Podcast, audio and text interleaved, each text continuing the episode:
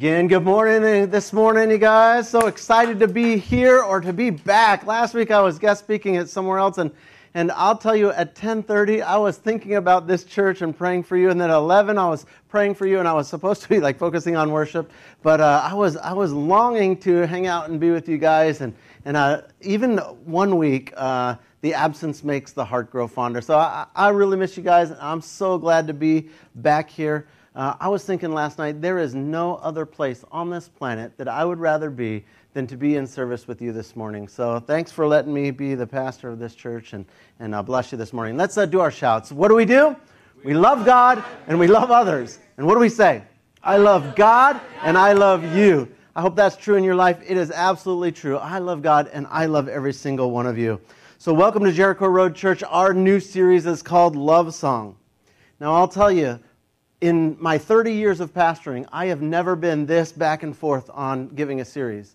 For the last six months, I've been uh, taking it out of the preaching calendar and then putting it back in the preaching calendar, and then taking it out of the preaching calendar and taking out. So back and forth, deciding whether to talk on uh, this particular topic. Now, it's not that the topic was making me nervous, it's whether the people that are receiving the topic would, uh, would receive it well. So I have you on my heart and my mind. And, and uh, about four weeks ago, three or four weeks ago, I was telling the staff, I said, hey, I'm thinking about taking out this series that we're going to do called Love Song. And then when I told them a little bit what it was about, they're like, yeah, you should probably take it out. and then I said, yeah, but, but what about this? And so I, I told them some of the other places where I thought God wanted to go with it. And then after the end of about five more minutes, they're like, no, no, yeah, you should totally have it in, and we should, we should do it, and it'll be awesome. And, and so that's sort of how my heart's been, just like they had this like reaction. And then and uh, I've been that way, back, forth, back, forth, that, back, forth, and that sort of thing. And so the next four weeks, though, uh, we're going to cover the book of Song of Songs and talk about God's beautiful design for love, sex, desire, relationship, romance, and passion. Mm, I'm, I'm well aware of the instant discomfort that statement just brought. Like a cold chill, right? Like a, oh man, like, mm, and there's a cringe, and they're like, oh, I get it. I know. It is. Woo. That's uh, some weirdos who are clapping. I don't know. So thank you for being weird along with me. So, uh, but as your pastor, I think it's really important to give the full counsel of God, even when there's a topic that, that might be a little bit uncomfortable or, or awkward or cringy. Luckily, uh, I've embraced awkward as a lifestyle, so I'm okay with it. Um, I'm not sure you're going to be okay with it at first, but I promise you, if you'll just sit with God and listen for the next four weeks, then, then uh, at the end of this, you're going to be uh, really, I think, see why God brought this to our church and to our lives. And so, uh, sorry, not really sorry, sorry. So that's a, uh, the awkward intro there. I do worry that the topic of, of love, and, and, especially called intimacy and that kind of stuff, I worry that the, the, the topic is so avoided in churches that many of us think that it's somehow dirty or bad or sinful or shameful or at minimum something to be avoided. But I, I don't want our adult believers to, to sit in that kind of reality. Even in your marriages where you thought that this somehow is something you should like, oh yeah, this is like not a God piece. This is sort of our other kind of piece and, and we should avoid talking about it. I don't want that for our adult believers. But even more, I don't want it for our young believers.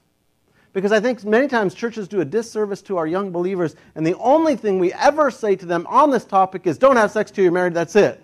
And so all it is is a negative prohibition to something without demonstrating why uh, God created it in the first place. Why, why it's so powerful and important and beautiful and amazing and wonderful. And so I don't want our young folks to get trapped in the idea that, that God somehow thinks sex is bad when in fact God created it. Look, God created passion and desire and sexual longing, and He's quite aware that each of us, on some level, deal with it internally. God is well aware that that is a reality in all of our lives. So I want to assure you that it's quite biblical and it's absolutely something that's okay to talk about at church. I know it's like, oh, you sure?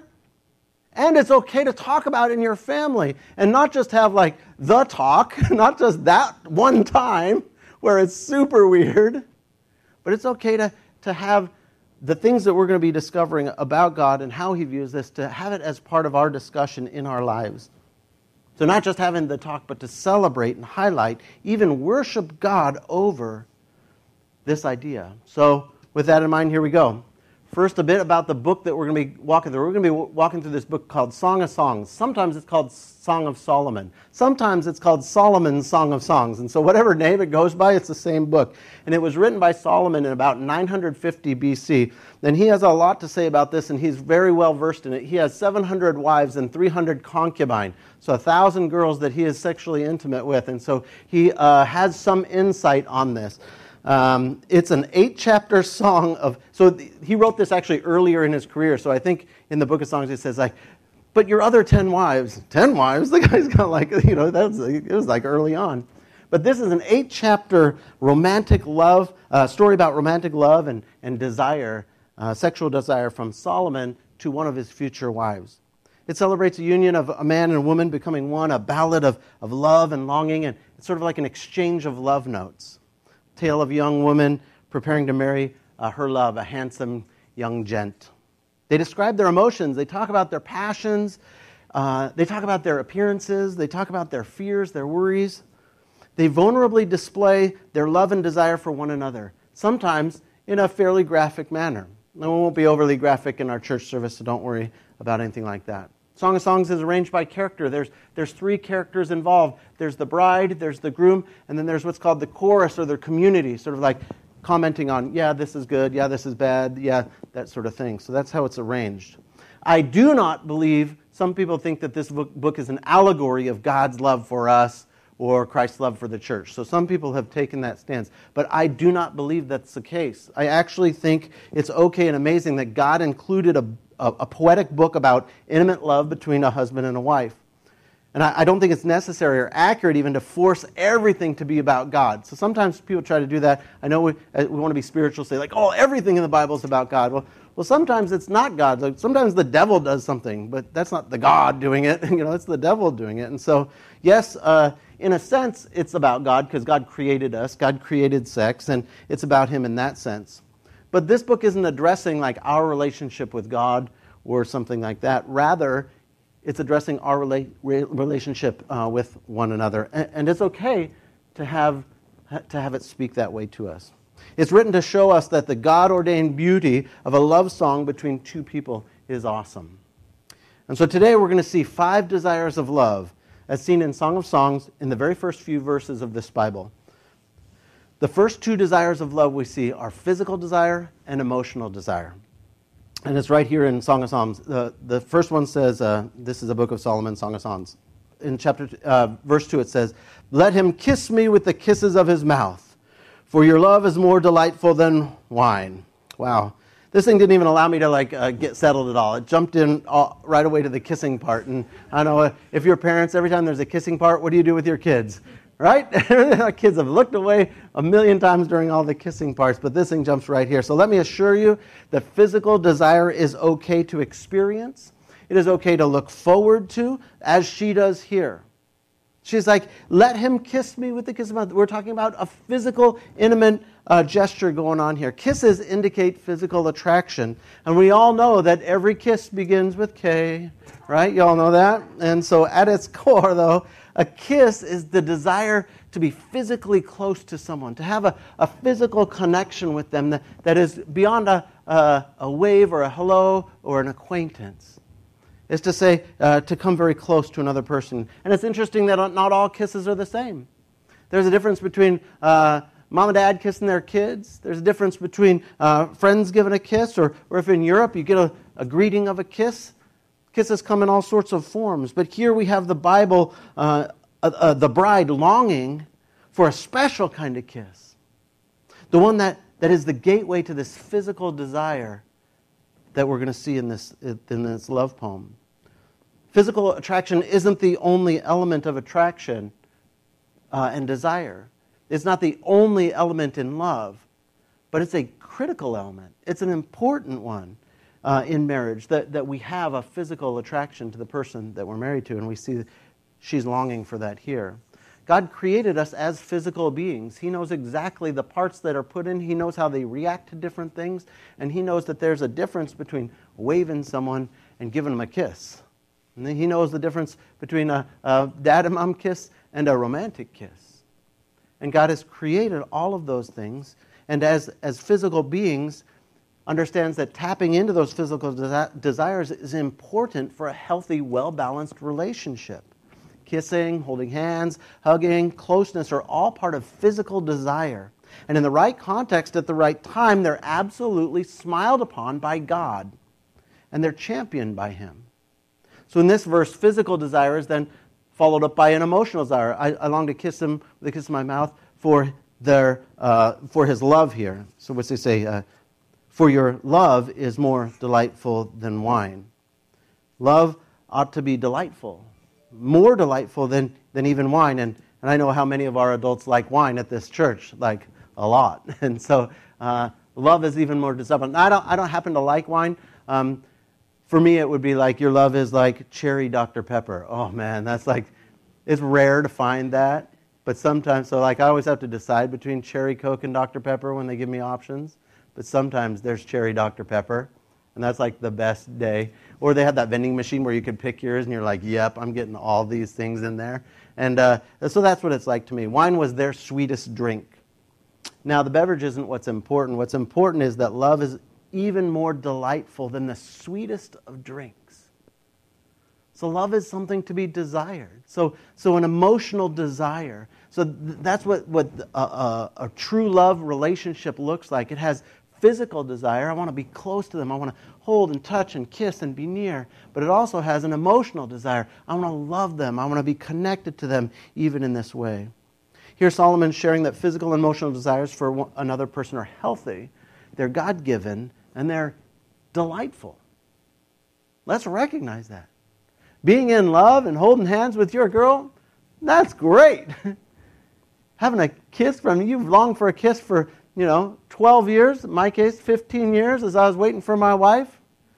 It's wonderful to get that kiss. That is a delightful thing. It is okay to think it's delightful. It's okay to want those things to be delightful. God created them to be delightful. Now, I think there's an, often a disconnect between real life and the Bible, and this is one of the huge di- disconnects is that we don't always recognize that the Bible talks positively about real life experiences in relationships. If you've ever even heard about this topic in church, it was probably pretty negatively given. It was, don't do this, you can't do that, you're promised to this, and like, uh, you know, it's all this sort of prohibition stuff. But I want you to see that the, the Bible says there's a delight in this physical intimacy. There's a delight in emotional intimacy. And, and you it's okay to long for it. It's okay to want it. It's okay to look forward to it because it's delightful. If not, the Bible gets, ends up getting stuck in this sort of like I think we do it sometimes with our jobs where like we have spiritual stuff and we have secular stuff. But I've told you before there's no such thing as a secular job. If you're a Christian in a spiritual job, I mean if you're a Christian in a job, it's a spiritual job because you're a spiritual person.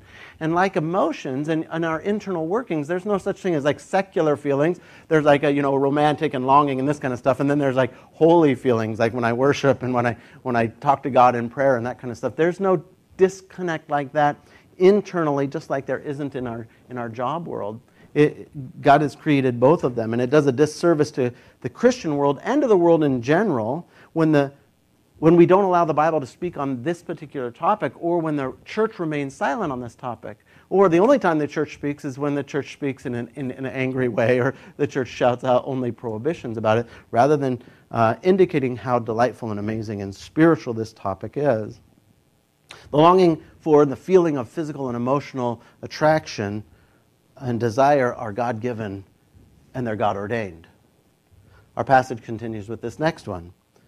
She says, Pleasing is the fragrance of your perfumes. Fragrance is a sensual experience, or so we have physical desire, emotional desire, and sensual desire like uh, this is man perfume, not like girl perfume. This is like deodorant or cologne, or uh, if you've been ever in any junior high locker room, it's Axe, right? Axe spray. And so uh, they, they think that that somehow smells attractive in the, in the junior high brain. That, that's what makes sense to them. Uh, and so she's saying, like, well, he's got the right amount of perfume on. He's got the right amount of deodorant and washed upness pleasing is the fragrance of your perfumes. Reminder at this time, they didn't ever take showers and only occasionally took a bath. And so you're, if you're trying to come up to your girl, you need the right sort of balance of good smells on. and uh, this verse speaks of that sensual delight. She said, I smelled him and he smelled good. so that, that, you, remember, they don't bathe often. So when, when she says that, like he took some extra time to make sure that this was set up right, he was cleaned, he got his good perfume on, he was like, boom, ready to go. Hey, girl. And she just soaked it in, you know. This verse speaks of that sensual delight, smells, things of senses like smells or textures, taste, lighting, touch, sound, music, ambiance. They all trigger this reaction of attraction in us. It's a response that God created. He knows that we're sensual beings. He created us that way. God made the five senses. Oftentimes, we probably too much rely on the sense of sight and we walk by the other senses the smell and touch and feel but movies don't if you watch any movie any, any romantic scene it's not just like quiet, and they go, and that was it. That's not the romantic scene. What is there? There's some love music comes on nice and slow, right? Uh, maybe the, the pacing slows down, and, and the silk curtains are blowing in the breeze, and you can almost smell the like the, the beach, the salty air coming off the, the beach where they're hanging out in this romantic setting, because it's all sensual. God created us that way. God gave us our five senses to experience the world around us in general, and specifically in the, the area of sensual desire, it's leaned on heavily. If you're wanting to create a romantic night with your spouse, keep those things in mind. Because I think you ought to and need to create romantic nights with your spouse. So keep in mind that, that you should have some candles. Uh, guys, you should shower, you know, get your good perfume on, you know, uh, uh, maybe have some fresh linens out. I, I don't know, whatever, whatever uh, is delightful to your senses, have those things, get some music on get the cherry Coke ready, the cherry Diet Dr. Pepper, you know, like whatever it is for you. And I think this also translates well even in non romantic relationships. If you want to experience life in the fullest, you've got to experience it with all of your five senses. And I worry that sometimes, as city folk or as digital folk, we're only uh, experience it maybe visually and audio. That, that might be the only two senses. Sometimes I think we, we uh, we neglect like smelling something and we neglect the textures of things or, the, or, or just the experiencing it with all five senses. And, and so I think it's important if, if you want to enjoy life, you've got to enjoy all those things the, the smells and the touches and the textures, not the sights, but the layers of life found through our senses. The idiom, stop and smell the roses, is an idiom on purpose, and, and it really is because sometimes we walk by life and we miss things. We only see things. But God created us to experience things with our senses to touch, to taste. Um, Some, next time you take a walk, maybe, maybe you take a walk at night and maybe instead of just look at the beautiful plant, maybe, maybe you step down, stoop down, take a moment and just feel the texture of it. Maybe, maybe you get close enough to smell what that smells like. Now, probably don't eat it unless you know it's not poisonous, but you know, like, you know, licking plants later on. But but we're, we're designed to experience the world in our five senses, and we're designed to experience our romantic and our relationship stuff through our five senses. And that, that's an amazing gift from God to experience another person with your five senses. It continues on to our fourth desire. And this one, it didn't have a really good sounding like term. I just said name desire. So she says this Your name is like perfume poured out. No wonder the young women love you. So it had just said, it had just said a second ago, pleasing is the fragrance of your perfumes. Your name is like perfume poured out. See what she did there? She says, like, uh, look, you smell wonderful, but as wonderful as you smell, you know what? Your name, your core person, who you are, that's the real perfume. That's so powerful. Name isn't simply an identity marker. It represents the totality of who you are your character, your family, uh, your reputation, your essence. It's the, the core part of your being. If you're still in the unmarried stage, this is critically important to understand as part of healthy desire. That you want to desire another person, so when you're looking around, it's okay to want to desire them physically, it's okay to want to desire them emotionally. But you've got to keep in mind that, that it is necessary that you also desire the core component of who they are, them as a person. It's excellent to desire someone whose name is worth desiring. So if they look good and they make you feel good, but their core is not good, then I would say that's a no go. You got to let that one go because this is a key thing. if you look at yourself and, and maybe you look at yourself and, and you're a person that doesn't have a fragrant name, or maybe your fragrance is a bad fragrance. Right? Is that what your name is like? Everyone has a fragrance, their name does. What's your smell like? Maybe you're like, well, mine's not that good. But you can change that. You can freshen up your name. Like I always tell my, my own kids or any single person that asks to become the person that your future spouse is praying for. Because if your future spouse is a Christian, they're like, oh, God, bring me a man who's like this and who loves you. And become the person that they're praying for. Become a person with a, a fragrant name, a, a wonderful name, a, a beautiful name. And, and maybe you've messed up a whole bunch of stuff in your life, but that doesn't mean that you can't make some changes. If you're married, it's not too late for this. It's not too late to become the husband that your wife is currently praying she wishes you were. Imagine, fellows, if you began to change some of your lifelong negative attributes. Because we, we all got some of those. Uh, we got negative attributes that we're somehow stubbornly holding on to, even though we don't need them any longer, or we don't even like them in ourselves, but we somehow still have them. Or, husbands, maybe you start adding some positive things to the things you normally do maybe some compliments, maybe saying loving things. Well, she knows I love her. How about you say it? maybe acting sweet, maybe praying with her and over her. Wives, what if, what if you're working on some of the things that have hindered your husband's desire? I, I would say nagging, but, but I'm sure that that's never the case with our weapon, so I'm not going to mention that nagging should decrease. Maybe an increase of supportive words, something like that. Or just examine your own character, examine who you are, and become a better human being. There is nothing more attractive than a person who is growing as a human being, even in a married relationship. If you see your wife or your husband, they're, they're trying to work on themselves, they're trying to become better human beings, they're trying to follow God better, man, that is incredibly attractive. It may shock your husband or wife if you demonstrate that you're not done growing, but you're willing to keep on growing. But that's going to be a wonderful shock for them. What a blessing. Like when I look at my wife, I, uh, I'm constantly thinking of what a blessing she is to, to me, uh, to people around her, um, how other people now look up, up to her, how, how attractive she has become as a person. And I, and I say has become on purpose, but not as a slight, but as, a, as an acknowledgement. As great as she was when I married her, she has continued to grow in our relationship, and she's even better now than when I first met her. That's bonus points, guys. That's how you do that one right there. Boom. Just saying. Just saying. The name of our spouse ought to be the bedrock of desire. Maybe it's a little less flashy. It's not as exciting as, like, oh, look how handsome they are or fit they are, but, but it's a core component. And now, to our last element of desire that's found in our passage, and that's sexual desire. Take me away with you. Let us hurry, she says. Let the king bring me into his chambers. Solomon's future bride is looking forward to sexual intimacy. This is not something that's shameful. It's not wrong. It's not dirty. It's not bad. It's exactly what God created and even commanded the first two people to do. Like, it's not the only thing He commanded them to do, but He absolutely commanded Adam and Eve to go out and fill the earth with people. The only way to fill the earth with people is to have sex with your wife multiple times. Lots of fill the earth, right, with people.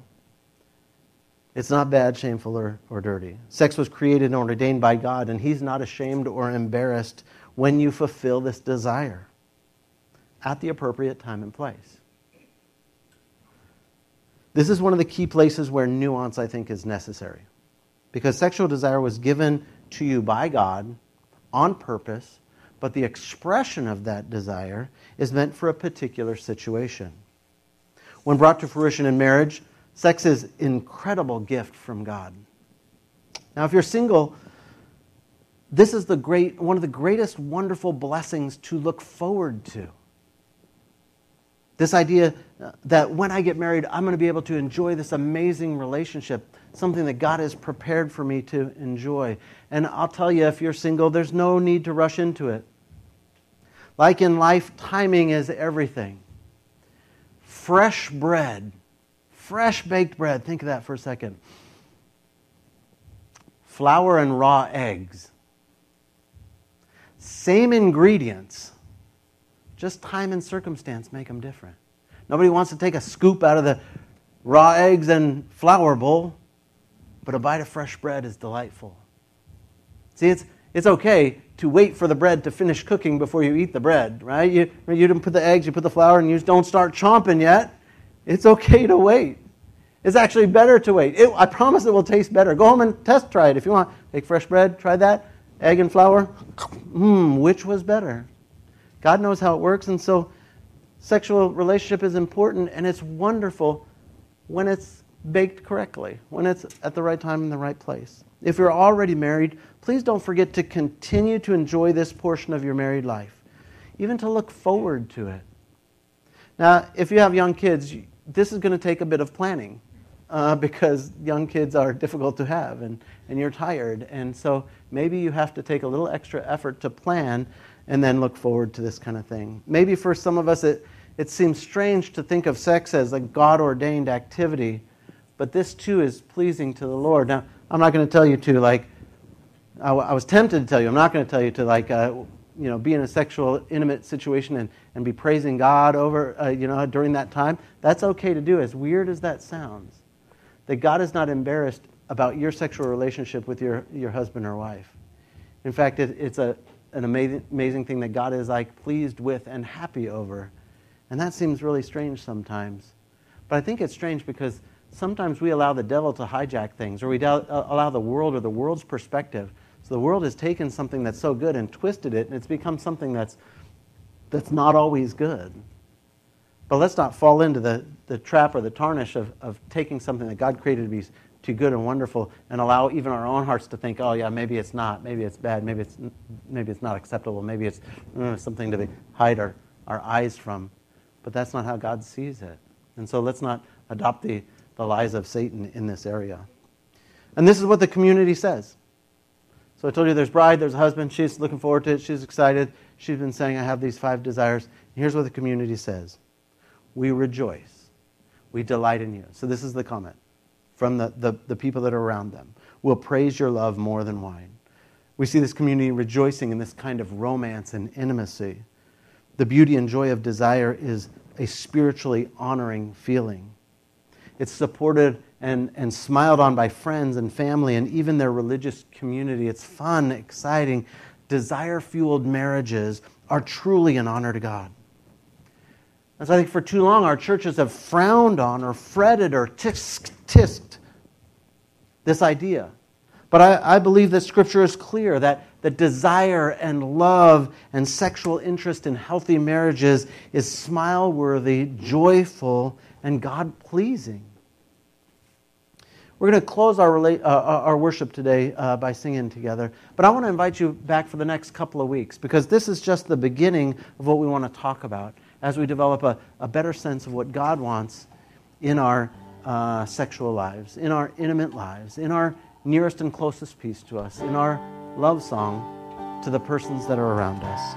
And so we're going to close our worship together. If you would stand with me, we're going to sing out to this God who created wonderful things for us.